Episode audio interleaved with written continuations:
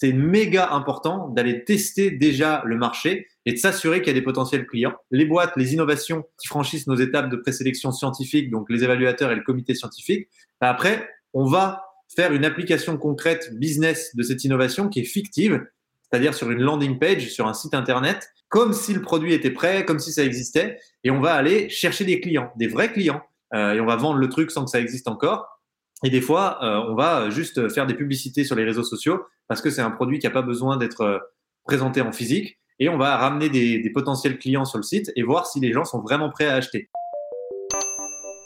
c'est pas en cherchant ce qui va fonctionner que tu trouves ce qui va fonctionner. En fait, c'est en écoutant vraiment les gens et en passant du temps avec les gens que tu trouves ce qui fonctionne. C'est pas ce que toi, tu as fait comme hypothèse dans ta tête de ce qui va être le succès qui est vraiment le succès. Et je pense que l'entrepreneuriat, ça se résume bien à un truc, c'est que c'est de laisser erreur à haute fréquence. Donc, faut essayer plein, plein de trucs, faut tester plein, plein de trucs, faut pas avoir peur d'aller dans plein de directions. Moi, j'ai souvent cette impression que quand tu lances une boîte, au début, tu batailles, tu débats, tu, tu nages, tu sais pas trop ce qui se passe. Et en fait, d'un coup, il y a un truc qui se passe et tu capitalises dessus. Hey everyone! For all of you English speakers who are following this podcast, thank you and don't worry. This is not becoming a podcast in French. This podcast is a masterclass.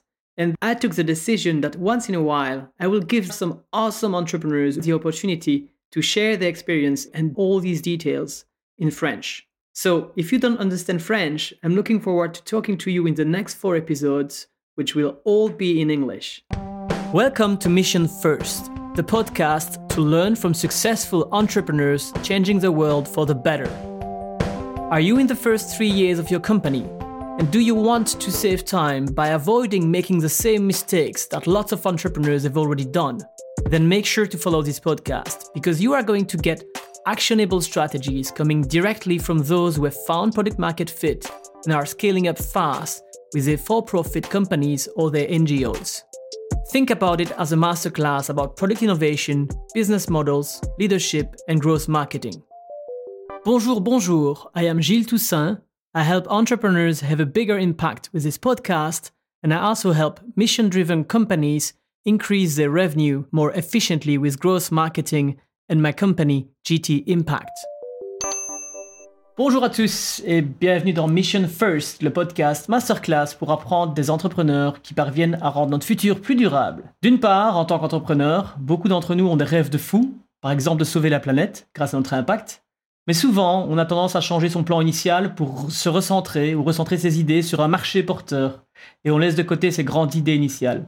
D'un autre côté, pour l'instant, c'est super tendance d'entendre qu'il faut grandir sa communauté pour avoir du succès, mais très rares sont ceux qui y arrivent et qui arrivent vraiment à fédérer une communauté derrière leur marque et leur projet.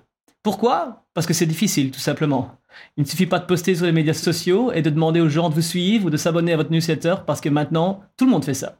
Aujourd'hui, j'ai l'énorme plaisir de recevoir Arthur Auboeuf, cofondateur de Time for the Planet, la compagnie Time for the Planet a pour objectif de collecter 1 milliard d'euros pour créer 100 entreprises pour lutter contre le réchauffement climatique, tout ça d'ici 2030. Ils ont un objectif de dingue, c'est sûr, mais en termes d'exécution, on peut dire qu'ils savent ce qu'ils font et ce qu'ils ont accompli est tout simplement gigantesque. En moins de deux ans, ils ont déjà 30 000 associés, ont reçu plus de 600 postulations d'innovation débloqué 3 millions d'euros pour deux entreprises et au total en 2021, trois entreprises sont nées et ont été créées grâce au mouvement. Dans cet épisode, on va discuter de comment Arthur et ses cofondateurs ont réussi à créer un tel mouvement avec une mission et un objectif d'une telle envergure. Arthur, un énorme merci d'être avec nous maintenant, en plus en live, pas qu'on première fois pour moi. Comment ça va? Ça va très bien. Attention, on n'a pas encore créé les trois. On, va en créer trois, mais, euh, mais elles ne sont pas encore créées. Voilà, je précise quand même. C'est important. C'est très bien. Mais commençons par là. Est-ce que tu peux m'expliquer un petit peu plus la mission de Time for the Planet? Ouais. Alors la mission, elle est simple. C'est qu'on veut permettre aux citoyens d'avoir un objet d'action euh, pour aller plus loin dans leur euh, engagement écologique. Et donc, un des constats que font les scientifiques, c'est qu'il faut absolument, en parallèle de la sobriété, des innovations pour lutter contre le dérèglement climatique. Et aujourd'hui, la plupart des innovations majeures dont on a besoin existent, mais elles passent pas à l'échelle, elles se déploient pas à l'échelle mondiale, elles passent pas dans nos quotidiens, ou en tout cas, elles le font beaucoup trop lentement. Et donc, il faut absolument trouver des moyens d'accélérer ça. Nous, notre vision, c'est que adjoindre des entrepreneurs expérimentés aux innovateurs, qui sont souvent des scientifiques, des ingénieurs, des chercheurs, c'est une très bonne façon de permettre à leur innovation d'aller beaucoup plus vite à grande échelle. Et c'est ce que fait Time for the Planet. Notre mission, c'est de déployer 100 innovations majeures à l'échelle mondiale en euh, utilisant un certain nombre de choses. Le premier, c'est le fait d'être un mouvement. Donc, tout le monde participe à Time for the Planet. Tout le monde peut s'emparer de cet objet et donc investir pour le faire grandir et lui permettre d'avoir le plus d'impact possible. Donc, plus on est nombreux, plus on peut attirer à nous les meilleures innovations, les meilleurs entrepreneurs et avoir les moyens d'agir. La deuxième chose, c'est qu'on met toutes les innovations en open source pour permettre euh, à ces boîtes de se démultiplier partout sur la planète et donc de créer plus que des boîtes, mais des marchés. Ce qui fait que si nous, on échoue, d'autres peuvent réussir et donc on est beaucoup plus résilient. Et la troisième chose, c'est que les associés font pas des dons, ils deviennent vraiment actionnaires en mettant de l'argent, donc copropriétaires du mouvement, et ils attendent pas de retour sur investissement parce que c'est non lucratif. Le but, c'est qu'on réinjecte tout l'argent qui est généré par Time for the Planet, toujours dans la création de nouvelles entreprises. Donc l'argent des gens sert à financer des boîtes avec des innovateurs et des entrepreneurs qu'on met ensemble. Ces boîtes sont rentables, elles génèrent de l'argent. Cet argent remonte à Time for the Planet, il est réinvesti. Ce qui fait que vous, votre argent en tant qu'associé, eh ben, il est démultiplié par la mécanique des entreprises qui créent de la plus-value, mais il sort pas du circuit, il continue à circuler et il est toujours réinvesti pour relancer de nouvelles boîtes. Voilà comment ça fonctionne dans les grandes lignes. Super. Et est-ce que les investisseurs récupèrent leur argent à ce moment-là, à un moment donné ou pas? Alors, on leur a proposé pour ceux qui veulent de le récupérer à 10 ans parce qu'on espère avoir réussi à faire en sorte que la machine s'autosuffise à 10 ans grâce justement à la plus-value générée par les entreprises. Et donc ceux qui voudront pourront nous réclamer euh, l'argent dans 10 ans, mais il n'y aura pas de plus-value, ce sera juste euh, le montant qu'ils ont investi. Voilà, ce sera un prêt. C'est ce qui différencie un peu la, chose d'une donation, d'un don, on va dire, euh, même si au final c'est un peu ce qu'on fait, mais je pense que d'un point de vue marketing, on va en discuter. vous avez été très très très très malin sur la façon dont vous avez euh, mis en place le, système bah, C'est surtout que tu, tu copossèdes l'entreprise en fait. Donc plus qu'un don, tu participes au choix des innovations sur lesquelles on investit. Tu participes, tu peux participer à la sélection des innovations de A à Z. Enfin, il y a beaucoup de choses quoi.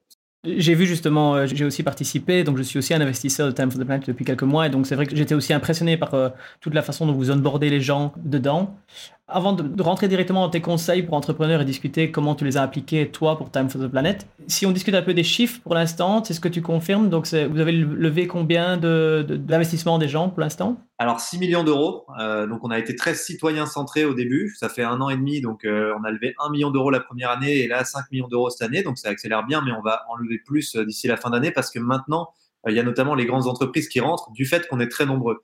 Et en fait, les citoyens, c'est pas tant le montant qu'ils investissent qui compte, c'est le fait qu'on soit super nombreux parce que plus on est nombreux à participer, plus on est convaincant pour aller chercher des très gros montants et rendre du coup notre capacité d'investissement exponentielle parce qu'on ira chercher des typologies d'acteurs de plus en plus importantes. Super. On va discuter de ça, je pense, dans les conseils que tu m'as envoyés. Commençons directement là-dedans, puisque je sais justement qu'on a 55 minutes ensemble, donc faisons le maximum euh, dans ce podcast. On essaie directement d'aller euh, droit au conseil. Alors, merci beaucoup de m'avoir envoyé ta liste. Tu m'en as envoyé 1, 2, 3, 4, 5, 6. Le premier étant, fais un truc parce que tu aimes ça et que ça t'intéresse, pas parce que tu penses que le marché est porteur. Est-ce que tu peux développer un peu ça? Ouais, bah en fait, moi, j'ai monté pas mal de boîtes avant et euh, il y a eu des boîtes qui ont été plutôt des succès. J'ai vendu une boîte, mais il y a eu aussi des boîtes qui ont été des échecs, euh, malgré qu'elles soient des succès, dans le sens où, euh, en fait, j'étais pas aligné avec mon ADN et euh, je sentais que le matin, quand je me levais, c'était pas vraiment ce que je voulais absolument faire. Et je pense qu'aujourd'hui, si tu veux cartonner et avoir un truc qui fonctionne, c'est prioritaire et c'est la première des choses de se questionner sur toi. Qu'est-ce que tu veux faire vraiment? Qui tu es vraiment? Et quel est l'environnement favorable qui va te permettre de faire, de donner le meilleur de toi-même? Et j'aime bien donner cette analogie de tu peux pas construire un building sur un marécage. Si t'es pas au bon endroit, tu auras beau faire tout ce que tu veux pour construire ton building, il va toujours s'effondrer ou ça sera pas le truc qui, t'emmènera euh, là où tu veux aller ou ça sera pas le truc qui te permettra d'avoir l'énergie que tu dois mettre.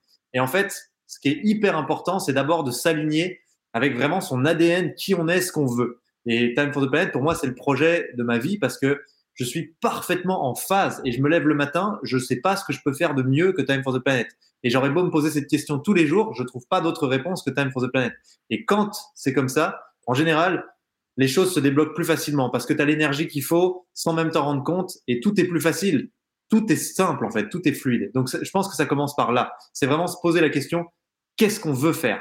Et, euh, et, moi, les, les boîtes que j'ai montées, quasiment à chaque fois, euh, je les ai montées pendant mes vacances en fait. Donc dans les moments où j'avais des vacances, euh, je me faisais chier, je faisais des trucs et c'est ce qui me donnait mon métier. Et je pense que c'est un bon hack pour savoir ce qu'on veut vraiment faire.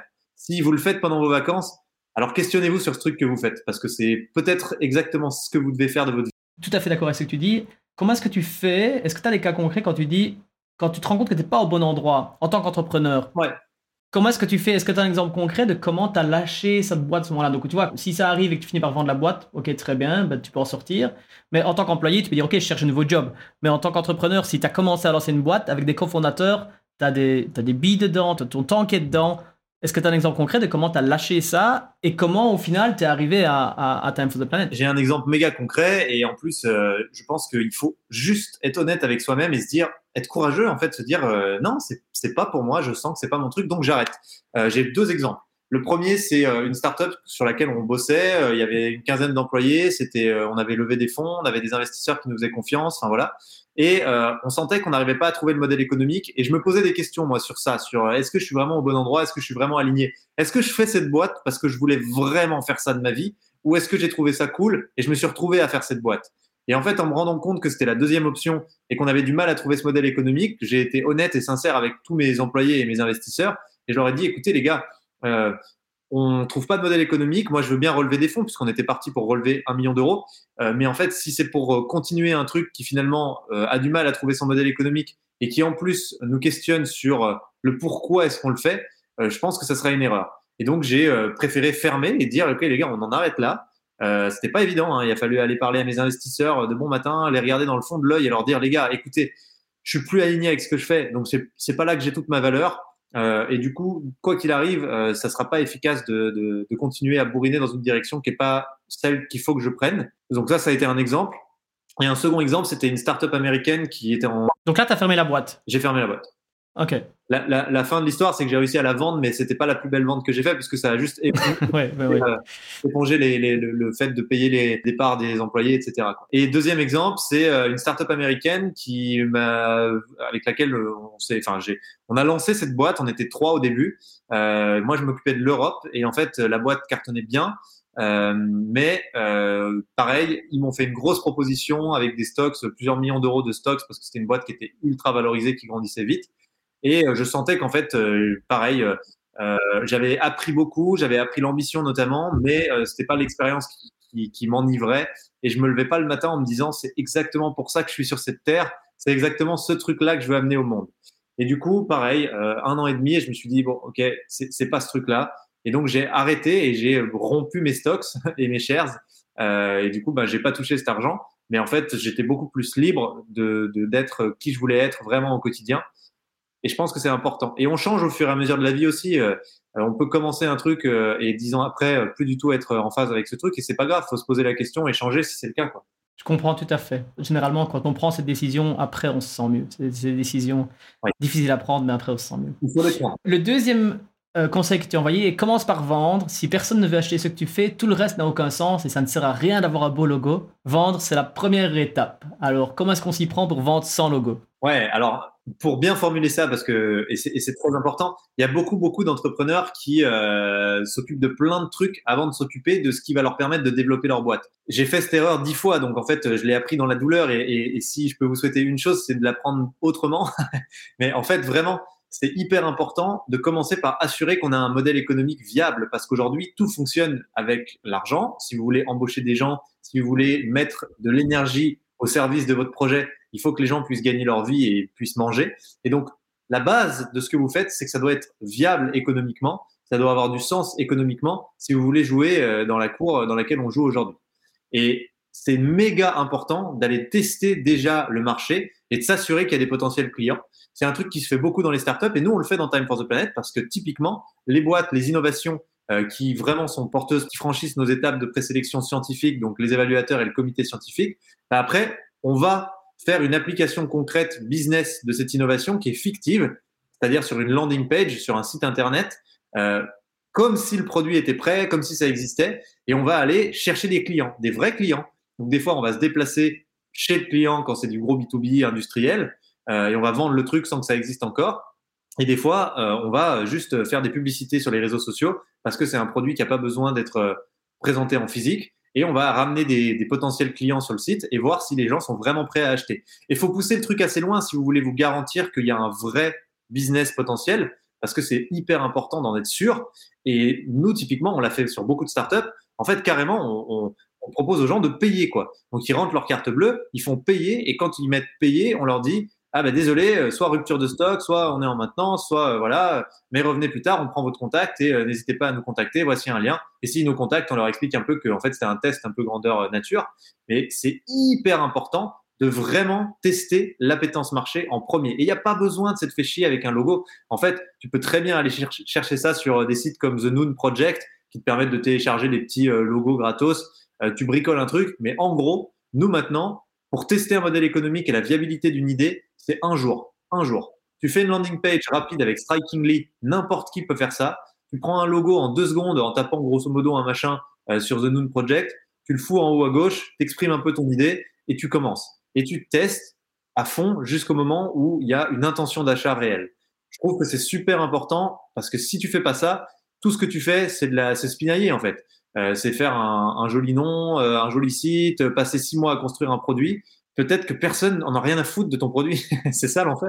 Il faut que tu le saches avant, parce que sinon tu te rends pas service. Tu pars du principe des, c'est, le principe des design sprint un, peu, hein, je pense, euh, où justement tu fais ça comme ça. Euh, est-ce que, où est-ce que tu trouves les gens pour tester ça? Donc, enfin, quand c'est du B2C, comme tu dis, c'est assez facile. Tu peux faire des pubs euh, tu amènes, des gens avec des pubs et tu peux, avec quelques centaines d'euros, tu peux tester ça. Quand c'est du B2B, tu vas directement, tu contactes les gens directement et tu, leur demandes de voir la landing page et de voir ce qu'ils pensent. Bah exactement.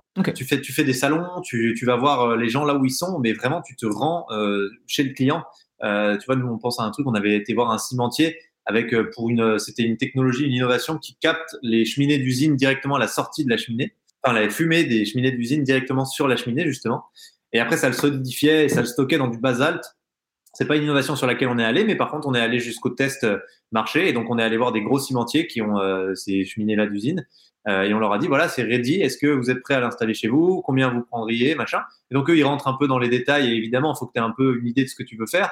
Euh, mais tu, tu, peux le mettre dans une posture aussi de co-construction où tu dis ah ben on est sur les démarrages, on pourrait adapter. Vous vous, vous achetez qu'est-ce que vous achetez exactement si vous venez chez nous?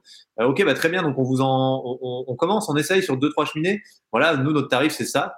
Euh, on avance ensemble et vous êtes un pilote, tu vois. Et donc ça ça marche bien aussi. Sans avoir le produit au départ. Donc tu pars vraiment de l'idée au départ, tu leur pitches ça comme ça en leur disant enfin dit que, que l'idée est là ou qu'elle va démarrer et tu vois la réaction. Et tu co-construis avec eux et tu en fait tu te rends compte qu'il y a des trucs super pertinents qui vont t'apporter et donc voilà et après il y a un moment où bien sûr tu, leur expliques que ben euh, en fait tu es en train de faire un test et que c'était hyper pertinent et en général les gens te disent oh là là mais ils vont être horrifiés les gens sont pas du tout horrifiés ils se disent ah ok putain c'est malin bah, on a vraiment failli vous acheter votre truc donc euh, bah ok pour le co-construire avec vous et pas de souci pour faire le pilote et quand tu commences à avoir des, gens qui sont prêts comme ça tu leur dis bah ok si on le co-construit ensemble vous financez le développement et en général, ça se passe bien dans ce sens-là. Quoi. Mais euh, c'est vraiment les premières étapes, je trouve. Il y a peut-être quelques secteurs très spécifiques, tu vois, où tu peux pas faire ça dans le biomédical. Ou des...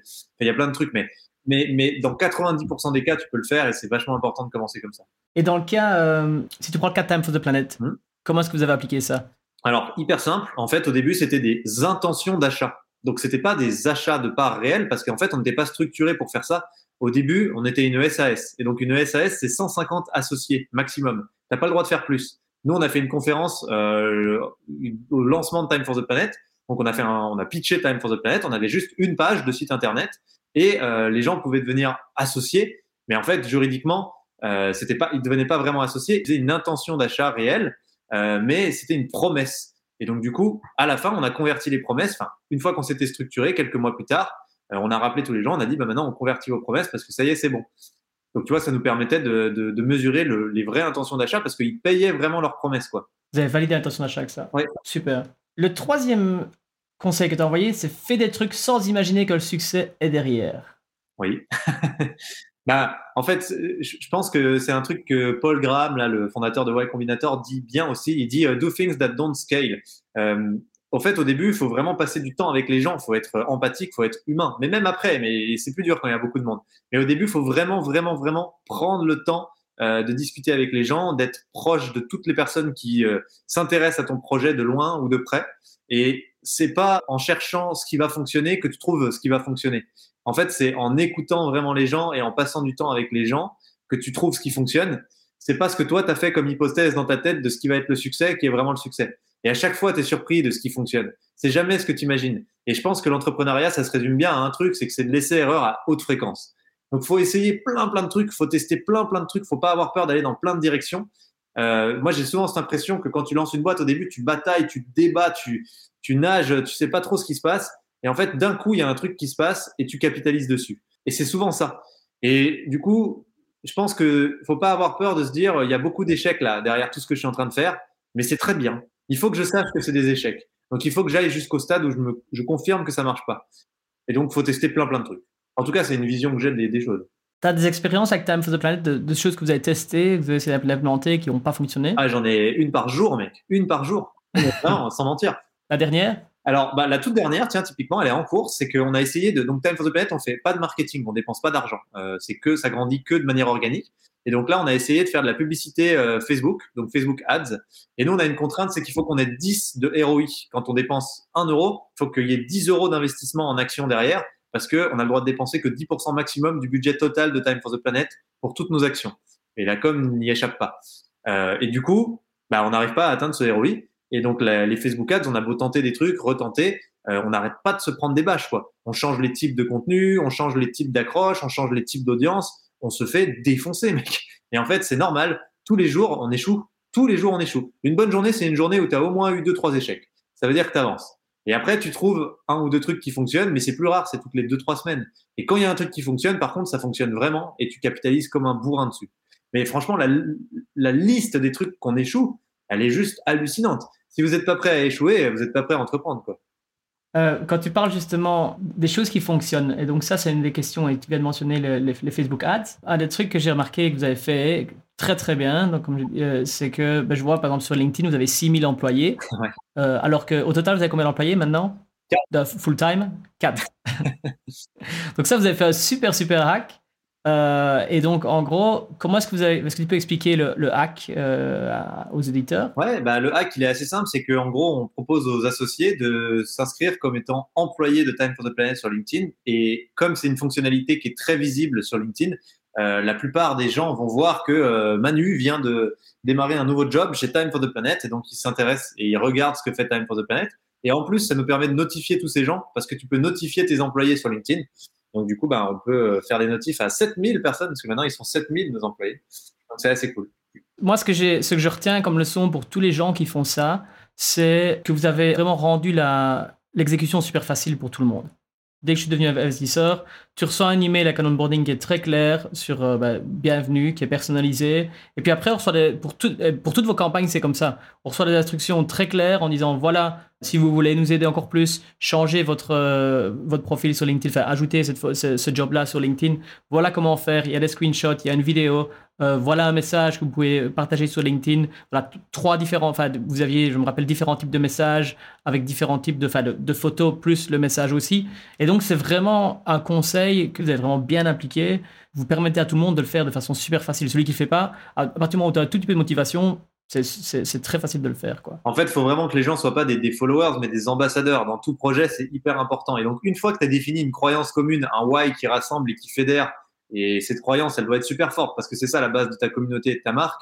Donc, typiquement, nous, c'est que l'écologie doit se marier avec l'économie si on veut vraiment avoir un gros impact et faire grandir ce qu'on ce qu'on fait.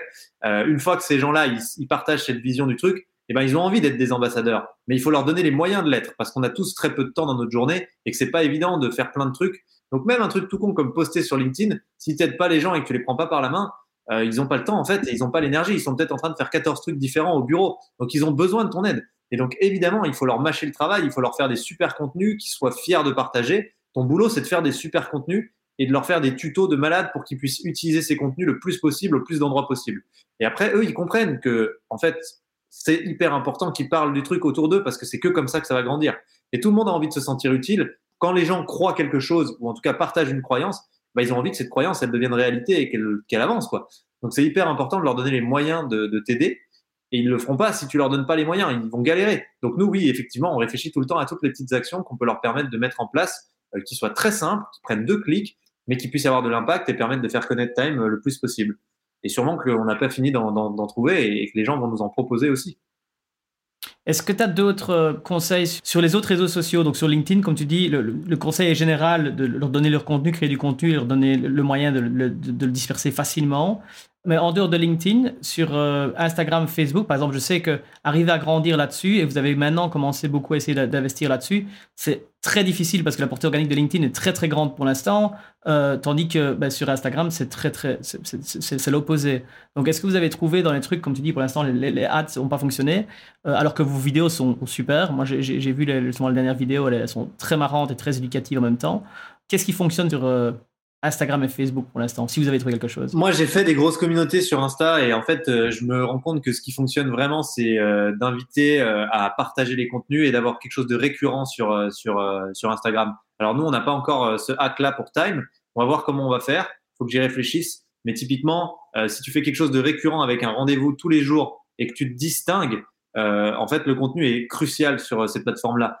Typiquement, moi, j'avais constaté qu'il faut vraiment des contenus géométriques. L'humain est assez névrosé on taille nos haies, on a des voitures avec des formes parfaites.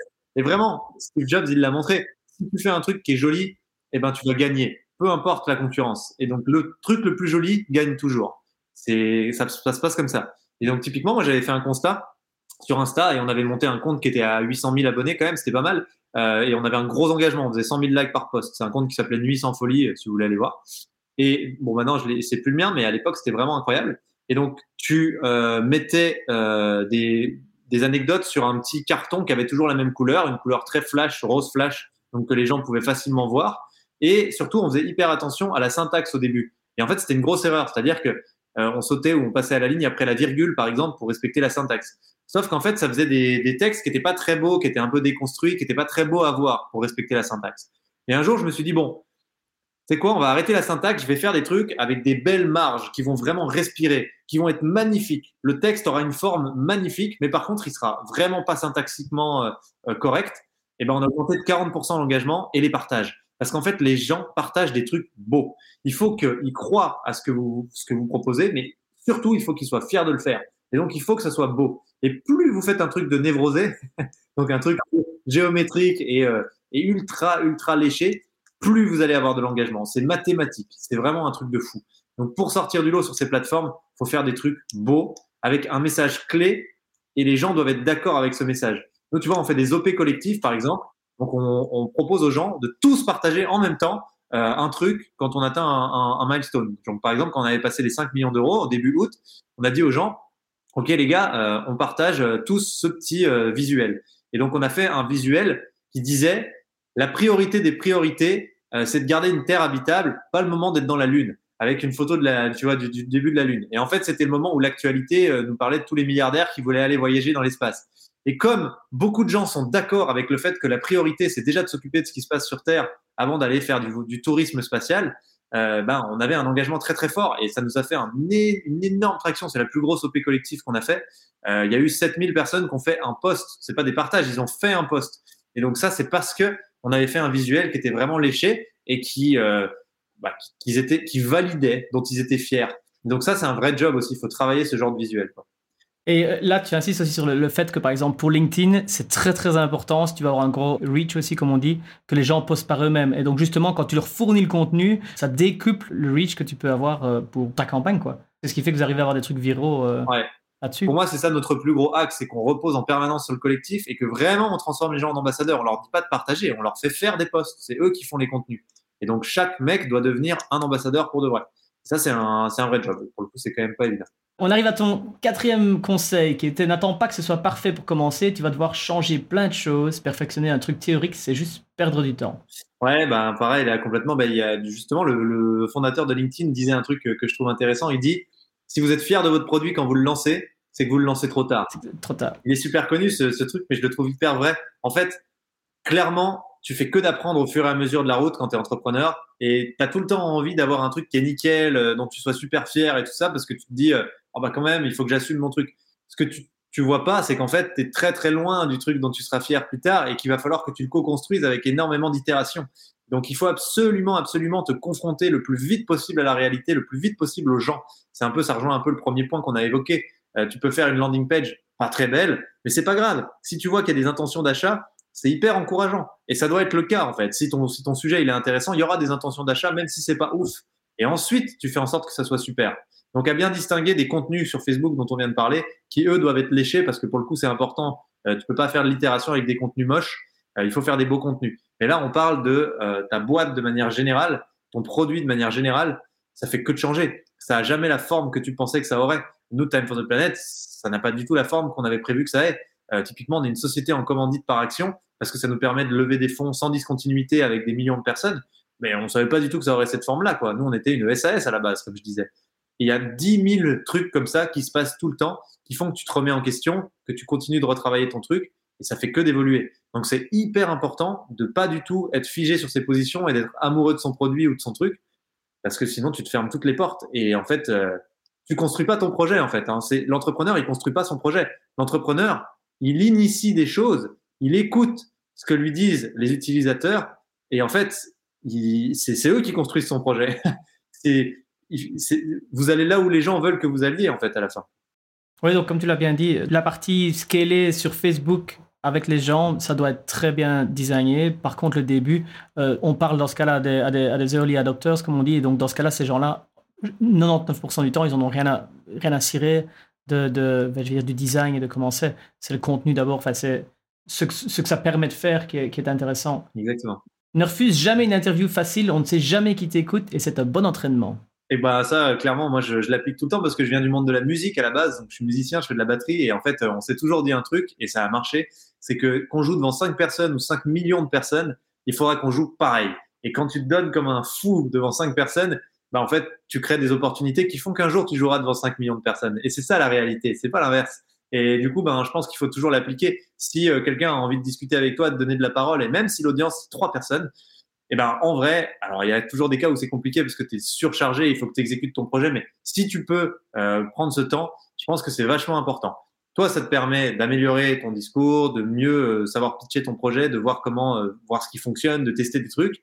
Et puis en plus, ben, il n'y a pas trois personnes qui valent moins que 100 personnes ou 300 personnes, en fait. Ces, ces trois personnes-là, si elles t'écoutent et qu'elles prennent du temps pour toi, il faut, bah, faut, faut, respecter ça, il faut te donner au max, quoi. Tout à fait d'accord. C'est ce que j'entends de, trois quarts des gens que j'interviewe. Et de toute façon, en plus, tu ne sais jamais quand tu vas récolter euh, ce que tu sèmes. Le dernier euh, conseil que tu m'as donné est, assez marrant. Je vais te laisser l'expliquer. Euh, n'essaie pas de faire l'amour à ta copine. Si tu penses à ta boîte en même temps, elle va t'en vouloir. Je sais pas si je vais prendre ça comme titre de l'épisode. Alors attends, parce que je t'avais enregistré il y a déjà un certain temps, il faut que je me rappelle ce que c'était le. C'était quoi ta question euh, pour que je t'ai répondu ça? Comment grandir une communauté d'investisseurs comme Time from the Planet? C'était le dernier conseil là-dessus. Donc... oui, alors c'était pour illustrer le fait que euh, il faut se laisser du temps de cerveau disponible pour d'autres choses, parce qu'en fait, c'est dans les moments où on est un peu tranquille qu'on arrive à vraiment, je trouve, euh, trouver des bonnes solutions. Quand tu penses qu'à ta boîte tout le temps, tout le temps, même quand tu fais l'amour à ta copine, en fait, en général, c'est pas très constructif et ça finit vite par euh, casser les choses. Faut être obsédé évidemment et y penser souvent, obsédé dans le sens euh, par ta boîte. Hein. et par contre, il faut aussi savoir prendre des pauses et garder un équilibre. Moi, c'est le plus gros apprentissage que j'ai eu, c'est que je me suis perdu à travailler beaucoup trop à perdre le côté équilibre que je pouvais avoir avant. Et donc, je faisais beaucoup trop d'heures. Je me rappelle qu'à un moment, je faisais 90 heures par semaine. Et en fait, j'étais plus du tout efficace. La courbe du nombre d'heures que tu travailles, en fait, elle n'est pas proportionnelle à la courbe de l'efficacité et du développement de ta boîte. Elle est même inversement proportionnelle. Genre, au début, elles se suivent, mais après, elles vont dans un sens opposé. Vraiment. Et ça, je l'ai constaté 100 fois. Donc, il faut vraiment être à l'équilibre euh, partout. À la fois dans ta vie perso, à la fois dans ta vie pro, entre guillemets, même si elle se relie beaucoup quand tu fais de l'entrepreneuriat, euh, mais juste se sentir toujours suffisamment euh, euh capable de pouvoir prendre du temps pour soi. C'est super important. C'est dans ces moments de repos que ton cerveau va retrouver l'énergie d'être efficace quand tu vas bosser. Et ça, j'ai mis longtemps à le comprendre. Ça ne veut pas dire qu'il faut bosser 20 heures par semaine, hein, mais, mais pas 90, quoi. Ouais, c'est ma question. Tu bosses combien d'heures par semaine maintenant? En fait, je bosse 50 heures par semaine sur Time, donc c'est quand même pas mal, tu vois, surtout qu'on est bénévole. Et du coup, je me rajoute un peu d'heures pour faire du, euh, du, consulting, pour gagner ma vie. Euh, donc en gros, je dois bosser 55 heures par semaine. Mais euh, je suis capable de vraiment prendre des pauses. Tu vois, euh, souvent je travaille depuis la campagne et donc le soir, euh, je pars me promener euh, tout le temps. Je vais tout le temps faire une heure sans téléphone, sans rien, dans la nature. Je regarde des paysages. Le week-end, il peut m'arriver de rester 8 heures assis en haut d'une montagne à regarder la vue. J'écoute mon corps. Quand vraiment mon corps il, est plus opérationnel et que et que j'envoie pas ce que je devrais envoyer, je, je, le force pas. Parce que si tu le forces, ça marche jamais. C'est ça, c'est mon constat de. Mine rien, j'ai commencé il y a 10 ans l'entrepreneuriat maintenant. Et vraiment, le constat, c'est que Si euh, j'écoute pas mon corps, eh ben ça, c'est hyper négatif pour la boîte très vite derrière. Deux, trois semaines derrière, ça devient négatif. Alors que si je l'écoute, j'ai des idées, tout va bien. Et c'est ça qui est un peu le dilemme, c'est que plus ta boîte a du succès, plus tu es sollicité, plus tu es sollicité, moins tu euh, plus tu consommes du temps pour pouvoir exécuter derrière et rattraper, et moins tu es efficace dans ton exécution, plus ta boîte va être pourrave et moins tu seras sollicité. Donc du coup, il faut vraiment trouver le bon équilibre partout. quoi. C'est hyper difficile en vrai. Est-ce que tu as un conseil justement pour arriver à trouver cet équilibre? Euh, ouais, euh, le conseil, c'est de prendre du recul tout le temps, en fait. Moi, c'est la plus belle chose que la nature m'apporte. Je suis un immense fan de nature. J'adore la nature. Je trouve que c'est la réponse à quasiment tout. Et en fait, c'est parce que la nature me permet de prendre du recul tout le temps. Je me dis tout le temps, en fait, c'est pas grave. Si tu fais de ton mieux, que tu as donné tout ce que tu pouvais, euh, quoi qu'il arrive, eh ben, c'est pas grave. Parce que si l'intention était sincère et que ta démarche, elle était méga, méga euh, sincère aussi, euh, personne pourra t'en vouloir. Et donc, faut pas se mettre de pression il faut tout le temps prendre du recul sur les choses et se dire rien n'est très grave. On essaye de notre mieux, on fait tout ce qu'on peut, mais rien n'est très grave. Et je trouve que c'est comme ça que tu arrives à faire des choses qui fonctionnent. C'est dans cet état d'esprit-là. Euh, du coup, pour moi, le vrai conseil, c'est euh, apprenez à, à, à, trouver les choses qui vous permettent de prendre du recul. Moi, j'ai des amis pour qui c'est la musique, je vois tes guitares derrière et tout ça. Euh, j'ai des amis pour qui c'est la méditation. Moi, c'est la nature, c'est vraiment passer du temps dans la nature. Chacun doit trouver l'endroit où il prend son recul. Et tu sais, on est un espèce d'être d'infini, on n'arrête jamais. De vouloir plus. Tu gagnes 1000 euros, tu veux gagner 1500 euros. Tu veux, as l'iPhone 12, tu veux l'iPhone 13. tu t'as fait le tour du monde, tu veux maintenant aller dans l'espace. En fait, on n'arrête jamais. Et ça, c'est une souffrance pour l'espèce humaine. Ça peut pas marcher comme ça. Dans le travail, ça marche pas comme ça, sinon on explose, on fait un burn-out. Et dans la société, ça marchera pas longtemps comme ça. Parce qu'on fait que d'accélérer, on est dans un grand truc qui s'arrête jamais. Ça nous épuise tous. Il n'y a jamais eu autant de burn-out. Ça n'a aucun sens. On peut pas faire plus que ce qu'on est fait pour faire. Et je pense que c'est très important d'être capable de se dire, je suis ce que je suis, j'ai les capacités que j'ai et je donne tout ce que j'ai à donner à mon projet, mais pas plus que ce que j'ai à donner, sinon ça devient néfaste. C'est un truc qui s'apprend aussi en, en ayant des expériences dans la vie, tu vois. En, parfois, c'est des expériences un peu malheureuses. Justement, il y a des gens qui réagissent après un burn-out. Parfois, c'est des expériences heureuses. Avoir des enfants et se rendre compte que c'est important de profiter de ses enfants. Euh, c'est des trucs bêtes, mais en fait, il faut toujours revenir à cet équilibre parce que je sais pas, il y a un truc, il y a un mantra euh, mais quand tu as l'équilibre, tu apportes ta valeur au monde. Et quand tu n'es pas équilibré, tu t'apportes pas du tout ce que tu dois apporter. Enfin, c'est pas très clair ce que je dis, mais vraiment, c'est un truc que je ressens. Et du coup, j'ai du mal à mettre des mots dessus. Mais je pense que c'est hyper important d'être toujours en phase avec soi-même et de pas euh, aller trop loin quand, euh, quand on sent qu'il ne faut pas qu'on aille plus loin. Mais on le sent en fait. C'est pas un truc que je peux dire avec des mots parce qu'on le sent. Il faut aussi écouter soi-même pour pouvoir le sentir. Donc ça, c'est vrai que c'est le plus important. Et avoir des, si tu n'as pas de break, si tu fais pas des pauses, euh, tu, tu sais, tu sais pas t'écouter. Donc, je suis d'accord avec toi qu'il faut, euh, il faut, il faut se mettre, il faut se forcer à avoir des, euh, à garder un hobby, à garder du temps avec soi dans la nature ou peu importe. Et à savoir ce qu'on aime. C'est dur de savoir ce qu'on aime. Hein. C'est, le but de l'école à la base. Mais si on sait pas ce qu'on aime, putain, la vie, c'est, on, peut vite tomber dans un truc où on, ne sait pas ce qu'on fout, mais on le fout à fond et on sait pas où ça nous emmène. Au niveau communication, j'ai une question qui me, qui me turlupine. C'est T'es super bon avec les métaphores. Est-ce que tu as un truc pour ça? Donc, tu vois, ici, tu vas te donner l'exemple euh, que tu as pris dans l'épisode de Thibault Louis, de podcast de Thibault Louis, les, Rois du Scale, super podcast, au fait, euh, où tu parles du, euh, du mec en, slip au milieu de l'autoroute. Tu peux peut-être redonner la métaphore et me dire est-ce que tu réfléchis super longtemps et est-ce que tu as un truc pour trouver ces métaphores-là? Parce que c'est des choses qui restent et je trouve qu'en tant que communicateur, c'est super important pour les entrepreneurs ici. Ou est-ce que c'est vraiment naturel? Est-ce que c'est un talent inné? Non, mais je pense que moi, je prends énormément de temps pour me cultiver et m'intéresser. Tous les jours, c'est un rituel. Je suis obligé. Je me sens pas bien si j'ai pas eu ma dose de culture. Et donc, comme je m'intéresse à plein de secteurs qui sont très différents, tu vois, en ce moment, je me passionne pour les arbres. J'apprends énormément sur les arbres. C'est monstrueux comme c'est intelligent un arbre. J'avais pas du tout conscience de ça. Et bref, du coup, comme je me cultive sur plein de choses et que je m'intéresse à plein de choses, bah, ça me permet de faire des liens. Et très souvent, je vois des ponts en fait entre des secteurs qui n'ont aucun lien de prime abord. Et ça me permet de faire quelques petites euh, analogies. Après, moi, j'aime bien les analogies, j'aime bien l'humour. Et je trouve que euh, dans ces mondes-là, ça, ça t'amène naturellement à faire de la métaphore.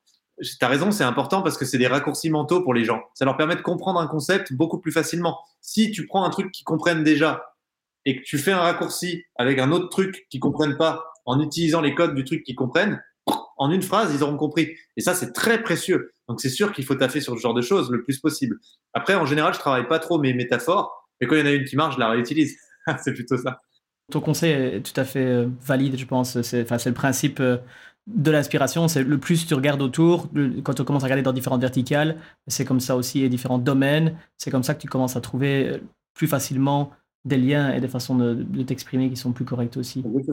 Une dernière question, qu'est-ce qui a été le plus dur jusqu'à présent pour Time for the Planet et comment est-ce que tu l'as résolu? Franchement, il y a encore plein de trucs durs. Euh, le plus dur, je pense, c'est de vraiment devoir faire naître quelque chose de concret à partir de quelque chose qui n'est pas du tout concret. Euh, en fait, c'est Time for the Planet, c'est on a besoin d'y croire tous ensemble et de le faire naître ce truc en étant des milliers. Si on n'a pas des milliers de personnes qui nous connaissent et des millions d'euros, ça peut pas exister Time for the Planet. Et donc, il faut déjà réussir à faire en sorte que des milliers de personnes fassent confiance au projet et investissent sur une idée, euh, co-participent à la rendre concrète, parce que maintenant elle est très concrète, mais ça, tu vois, ça a pris du temps, euh, et, et tu partes vraiment de rien. Et ça, c'est quand même assez difficile. Euh, voilà, bon, ça a été euh, un peu le truc un peu chaud. Et aujourd'hui, ce qui est dur, c'est d'augmenter, de, passer at scale un peu euh, le nombre d'associés quotidiens. Tu vois, on tourne entre 50 et 100 associés par jour, mais ça fait des mois qu'on tourne à ce, ce nombre-là.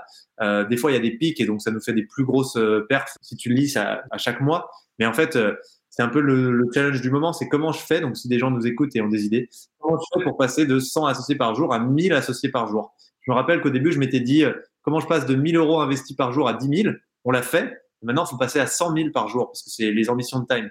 Et donc, comment on fait ça? Et ça, c'est des gros challenges et, et, on va trouver. on va trouver. Mais encore une fois, c'est beaucoup d'essais-erreurs, d'itérations. Et le jour où on va trouver, on va nous dire Putain, vous avez été malin là-dessus, les gars. Mais non, on aura passé un an à se démonter la gueule à faire des essais-erreurs. Clairement, ce sera ça la vérité. Quel est le meilleur conseil que tu as reçu comme entrepreneur? Il y, en a, il y en a plusieurs. Celui-là est un peu, un peu négatif, mais je pense maintenant, le père de mon ex-copine qui a fait un infarctus, c'était un gros entrepreneur, il a fait un infarctus, et en fait, euh, quand il, s'est sorti de cet infarctus, et il m'a dit, euh, le jour où tu sens qu'il faut que tu arrêtes, arrête. Euh, tu vois, c'était vraiment le truc, euh, genre, euh, un peu violent, mais en fait, je pense que ça reboucle un peu ce qu'on disait au début. Faut être en phase avec son ADN. Si tu si t'es plus calé, câblé en tout cas avec tes valeurs, avec qui tu es vraiment, ça va te détruire. Donc c'est pas c'est pas le but. Euh, après, le meilleur conseil que j'ai pu vraiment recevoir et qui m'a qui m'a euh, plutôt énergisé que, que l'inverse là par rapport à ce qu'on vient de se dire, euh, c'est mon pote euh, qui a fait Attractive World, le site de rencontre, et qui est un entrepreneur incroyable. Et aujourd'hui, il, fait Shaper. Enfin bref, il a fait plein de trucs. Euh, et ce gars-là, il m'avait dit tout n'est qu'humain. C'est que des humains, comme toi et moi. Si tu es capable de me parler à moi maintenant, tu es capable de parler à qui tu veux et tu es capable de faire ce que tu veux parce que la chance folle qu'on a aujourd'hui, c'est que tout ne dépend que d'humains. C'est facile d'aller convaincre des humains. Euh, c'est pas un truc euh, insurmontable. Donc si tu es capable de me parler à moi aujourd'hui, tu peux faire ce que tu veux. Toutes tes ambitions, elles peuvent être réalisables. Parce que tout n'est qu'humain. Et j'aime bien ce conseil. Euh, c'est vrai, c'est vrai, tout n'est qu'humain. Je pense à une nana là que j'ai rencontrée récemment, enfin qui était avec moi dans une table ronde. La meuf a traversé l'océan pour aller voir Arnold Schwarzenegger sans le connaître et lui proposer de devenir associé d'un projet. Elle s'est cassé les dents pendant quatre mois. Aujourd'hui, elle a cofondé son projet avec Arnold Schwarzenegger. Putain, tout n'est qu'humain. Si tu veux parler à Arnold Schwarzenegger, tu peux. À toi d'y aller. C'est juste un humain. Donc tu peux le faire. C'est assez incroyable. Je réponds à, Julie, donc merci à ceux qui sont euh, sur le live sur LinkedIn, euh, donc et bonjour à tous. Je réponds à Julie qui demande quel est le montant minimum pour euh, devenir investisseur sur Time for the Planet. Un euro, Julie. 1 euro. Voilà. Donc Et ce qui compte, c'est les montants quand on est citoyen, c'est plutôt le fait qu'on soit très nombreux, parce que plus on est nombreux, plus on peut convaincre des grosses instances de nous financer massivement. Et donc, ça compte énormément qu'on soit nombreux à s'inscrire dans la dynamique. Même si vous venez juste pour voir et que vous mettez 1 euro, c'est pas grave, vous allez faire la diff. Grâce à vous, on va pouvoir aller convaincre plus et on va pouvoir continuer de lever plus d'argent pour financer plus de boîtes. Donc, venez, voilà, c'est ce que je peux vous dire.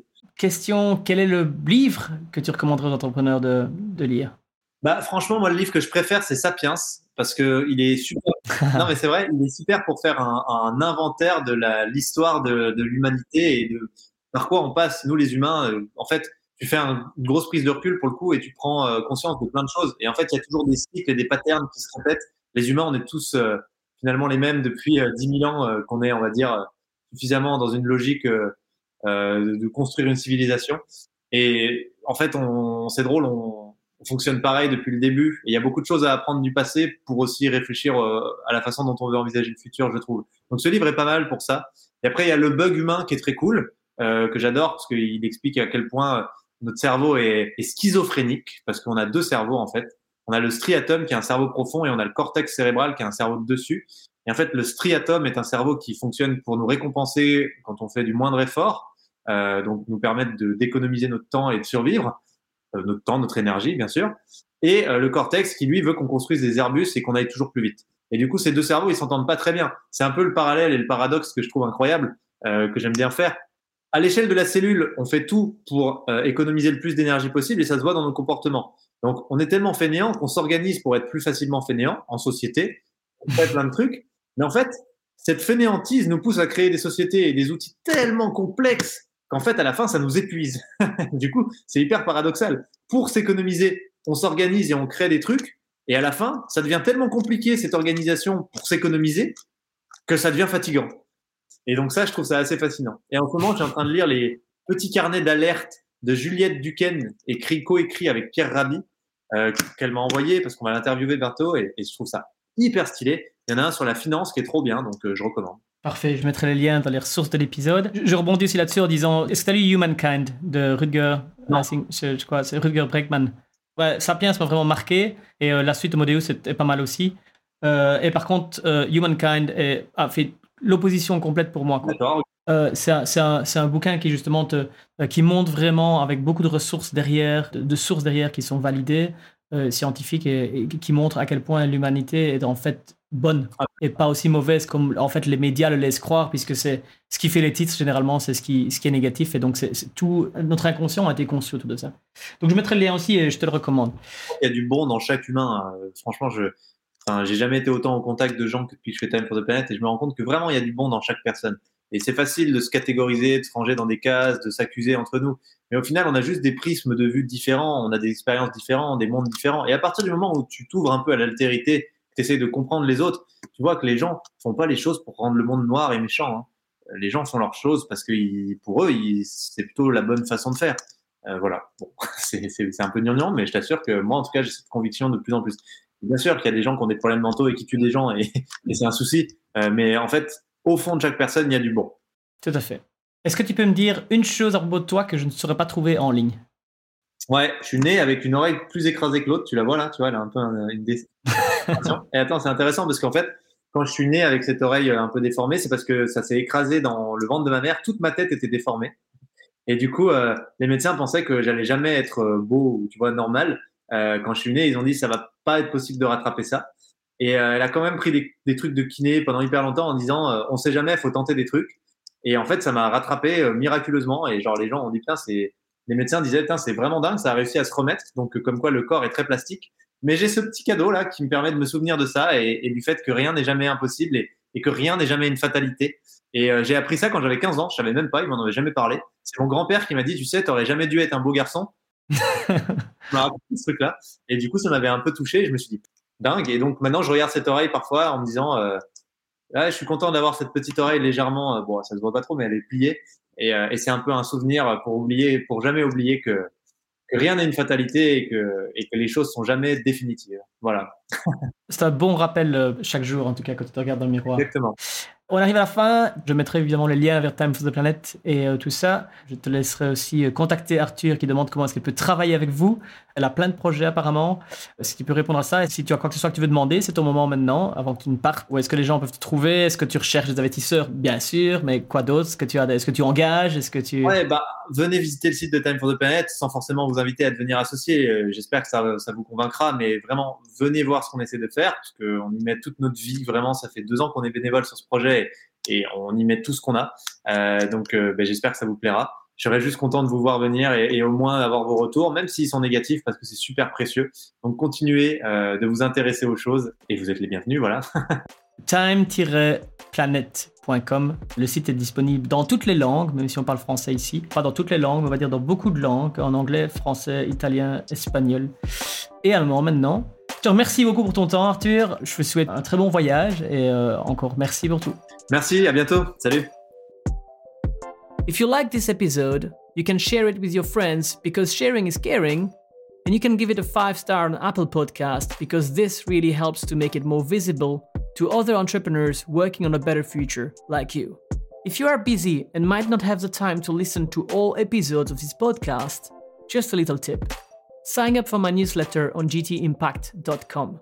you will receive the summary of advice from each episode and you will get personal recommendations on which episode you should focus on depending on your current challenges, your industry, and your startup stage. Thank you very much and see you next week for the next episode. Have a nice day.